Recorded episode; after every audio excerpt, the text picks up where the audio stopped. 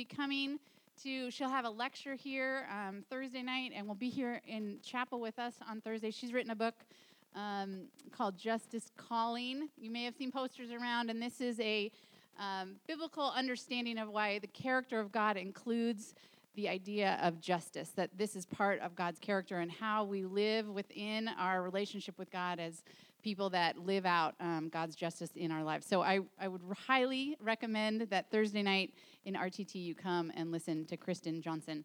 Secondly, I wanted you to know that um, we are in hiring season and we are still looking for um, eager young adults to come and apply to be in campus ministry leadership um, for next fall. So if you are um, do you have a heart for ministry if you're thinking about living in the dorms next year um, and you want to come work for me and some other cool students do we have sgcs here right now anybody Woo! thank you very much um, we'd love for you to apply to be a campus ministry coordinator and serve within the dorms to help continue to spread the gospel around this place. Um, as we uh, need that and need you all to come and join us. So consider that if, if you want to if you have questions come and ask me. As we prepare our hearts for the sermon, would you all please uh, bow your heads and pray with me? Lord God, the scriptures say that in you there is no darkness at all, that you are light. And in these, this season where it feels as if there's been little light, um, we ask that you come and shine your light upon us through your scripture, through the reading of your word, through the proclamation, through the love of each other. Help us to shine your light to each other. When many days feel pretty dark lately, Lord, we need you. And we ask for you to open us to the love and light that you give, that we may follow it and be faithful to it. Bless Beck as he comes to preach to us this morning. In your name we pray. Amen. Well, good morning. We are continuing in our series on the Psalms this semester, and as we read the Psalms, uh, we're being encouraged to bring our whole selves, our whole selves to God, our joy and happiness, our fears and anxieties, our sin and depravity, our hope and victory, our lament and failure, to bring our whole selves to God. We don't do that very much, do we? We're not encouraged to do that. We don't bring our whole selves often. Our culture teaches us, in fact, not to do that. If we were to bring our whole selves to our relationships and to our churches and to our homes, our workplaces, and our communities, then we would have to admit that we are people who are far from the carefully crafted and maintained images that we have created for ourselves and for others. I suspect that for most of us, our whole selves might be virtually unrecognizable from the little bits and pieces that we have shown the world and to each other, real or contrived. After all, we know image is what? I knew you were too young for this. Image is everything. Raise your hand if you know who that is. Wow, okay. This guy's name is Andre Agassi. And back in the day, uh, quite, a, quite a while ago apparently, um, he was the advertising spokesman for the Canon Rebel camera. And his tagline was Image is everything. Andre Agassi was a tennis rock star. He uh, was uh, kind of reached his prime in the late 80s and early to mid 90s. He was the number one men's tennis player in the world. He was the first male to win all four Grand Slam tennis tournaments on three different surfaces hard, clay, and grass. He earned more than $100 million in prize money and in endorsements. He was particularly known for his hair and for his stone-washed jean tennis shorts, of which I had several pairs as an aspiring tennis player. And you might not believe it, but I actually, Julie will attest to this, had hair just like his. In fact, if you don't believe me, Andre's been following my style ever since. Turn to see? he follows me. Andre Agassi wrote an autobiography several years ago, and he said that just during the time in which he was promoting the image is everything slogan, he was falling apart. His personal life was a wreck. He had failed marriages and relationships. He had money and gambling problems.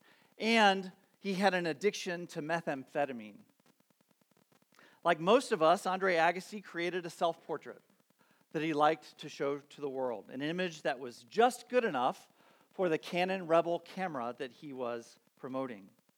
But that portrait was only a half truth. Like all of us, Andre Agassi's whole self was hidden from view. Unless you think that it was just Andre Agassi who participates in this image is everything culture, look at this guy. I'm in the image making business myself. Hey, come to Whitworth, where this nice fella will be your president. you can even call him by his first name or ride on his golf cart. And I bet those flowers bloom all year long. If you follow my Twitter or Instagram feeds, you'd get to know a guy who loves his family, gets to travel the world, hangs out with smart people and smart students, and never, ever has a bad day. You'll see game scores for his beloved Pirates, but only when they win, never when they lose. You'll see pictures posted with well known celebrities and famous people, getting the impression that we've become best friends, when in reality, and a few minutes was all the time that they had to spare me. Next picture. You'll see pictures of my wonderful family and very cute dog, Peanut. But those pictures will never hint that Julie and I don't always get along or that my children aren't perfect, no matter what I tell you, or that Peanut compulsively digs holes in our backyard. You won't see an Instagram footage of me dropping the F bomb when I'm frustrated, or crying when I'm fearful, or in agony when I've committed the same sin against God over and over and over, or when I'm lashing out in anger. You won't see me look into the camera on Snapchat and admit that sometimes I don't feel like I can do this job anymore, that it's time for me to hang it up that I'm inadequate or unworthy to lead Whitworth, or that winters last a long, long time in Spokane. No, like Andre Agassi, I get sucked into the image making culture too. I don't show my whole self to you or to anyone else for that matter. And sometimes I'm unwilling to show my whole self to God. But the psalmist doesn't do that. You see, rather than being in the image making business, King David is in the image bearing business. David has the courage and the humility, he has the honesty and, well, just the realness to reveal himself, his true self, his whole self to us and to God. And in doing so, in Psalm 39, which is our text for today, David bears the image of one who is intimately known by God of one who pursues us, of a God who pursues us uh, relentlessly, the image of someone God lovingly and uniquely created, and the one God will ultimately deliver. How can David be so confident to bring his whole self to these verses? And where is Jesus in all of this? David is confident of four things about God I want to share with you today. First, God knows us. He knows us intimately. Let me read the first six verses. O Lord, you have searched me and known me. You know when I sit down and when I rise up. You discern my thoughts from far away. You search out my path and my lying down and are acquainted with all my ways. Even before a word is on my tongue, O Lord, you know it completely. You hem me in behind and before and lay your hand upon me. Such knowledge is too wonderful for me. It is so high that I cannot attain it. Psychologists tell us that one of the deepest human needs and desires is to be known. For someone to know us completely and to love us, even with all of that knowledge. That's why social media and image making fails us at the end of the day. No matter how many times we post, that platform only encourages us to be partly known. The good parts only, please. We don't want to see the rest. But fortunately, God doesn't just follow our Facebook accounts. God knows me. God knows us. He knows our routines when we're tired, when we're burdened. He knows our thoughts. He knows what gets us excited in the morning and gets us out of bed, what our passions are. And He knows what makes us anxious and scared. He knows what we will say before the words have even crossed our minds. And look how much joy that brings David. Just knowing that he's known by God, even his whole self, brings David indescribable joy. Such knowledge is too wonderful for me. It is so high, I cannot even attain it. I don't even understand it, David says. There's no need for image making with God, no need for keeping up appearances. And that brings David and it brings us comfort and joy. Well, at least most of the time. And I'll get to that in a moment. The second truth is that God pursues us, He pursues us relentlessly. Let me read verses 7 through 12. Where can I go from your spirit? Or where can I flee from your presence? If I ascend to heaven, you are there. If I make my bed in Sheol, you are there. If I take the wings of the morning and settle at the farthest limits of the sea, even there your hand shall lead me, and your right hand shall hold me fast. If I say, Surely the darkness shall come over me, and the light around me become night, even the darkness is not dark to you. The night is as bright as the day, for the darkness is as light to you. One of the reasons God knows us so intimately is because He's with us no matter where we are, no matter what. To be known so well by God might cause some of us to try to flee Him.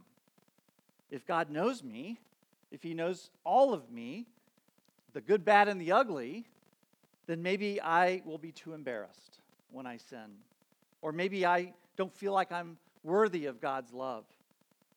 I might feel better if I just ignore God or pretend God doesn't exist. Or maybe I'll just allow the busyness to crowd God out of my life.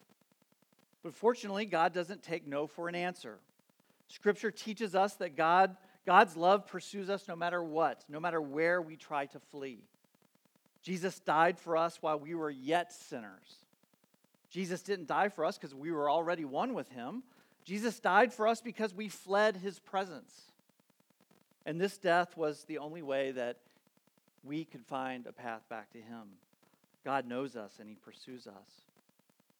Third, God created us. He lovingly and carefully and uniquely created each one of us. Another reason why God knows us so well and why God pursues us is that God was involved and is involved in every part of our creation. Have you ever just pondered the scope and complexity of the universe? By human measurement, the universe is nearly 14 billion years old. Its diameter is 91 billion light years. It contains 300 sextillion stars. That's a one with 21 zeros and 100 billion galaxies like our Milky Way. But that complexity works, as, works the other way as well. Plants and animals are infinitely complex in their design and manufacture. St. Augustine said this People go abroad to wonder at the height of the mountains, at the huge waves of the sea, at the long courses of the rivers, at the vast compass of the oceans, at the circular motion of the stars, and yet they pass themselves by without even wondering. The human body alone contains billions of cells, complex systems, and is an intricate balance of elements, chemicals, and enzymes. The human brain, something we know very little about, is the most complex computer ever devised, and it carries out millions of calculations per second while exhibiting the capacity to generate emotions like love and fear and joy and sadness. The same God who created the universe also created King David and He created you, and He created me. He knows us and pursues us because He made us. Scripture tells us that we are fearfully and wonderfully made by the hand of God. And that creation doesn't stop when we are formed in our mother's womb, but our creation extends to each day of our life, a life which God has ordained. And through Jesus Christ, that creation extends to our recreation as we become more like Christ by God's grace. We are God's creation and recreation. And finally, because God created us, God knows us and pursues us. God will deliver us. Skip ahead just a little bit here. I skipped a little bit. Keep going. Oh, that you would kill the wicked, O God, and that the bloodthirsty would depart from me, those who speak of you maliciously and lift themselves up against you for evil. Do I not hate those who hate you, O Lord? And do I not loathe those who rise up against you? I hate them with perfect hatred. I count them my enemies. Search me, O God, and know my heart. Test me and know my thoughts. See if there's any wicked way in me, and lead me in the everlasting. Unlike God, there are those around us, including the devil, who want us to fall, who want us to fail. Our nature is to turn away from God, but God's love for us is so strong that it delivers us from harm, from those who would turn us away from Him. And God even protects us from ourselves. Worship team, come on up. In this psalm, we see the love of Christ. Jesus is in this psalm. Jesus Christ formed and created us just like he created the universe. And how much more does he love us, those of us who are made in his own, own image, than he loves the rest of his creation? Jesus chased us to the cross where he gives us life. Jesus knows us. We needn't fear giving our whole selves to him. And Jesus delivers us at the end of the day. Friends, image is everything. It is. But it's not our image, it's Christ's image in us that is our all in all. So let us not be image makers, but let us be image bearers, bearing the image of the one who made us, pursues us, knows us, and ultimately delivers us. Let us bring our whole selves to the Lord. In the name of the Father, and of the Son, and of the Holy Spirit. Amen. Makers, but image bearers, let us reflect the love and grace and truth of our Lord. Now receive this benediction. May the love of God and the grace and peace of our Lord Jesus Christ and the fellowship of the Holy Spirit be with you now and forevermore. And all of God's people said, Amen. Go in peace.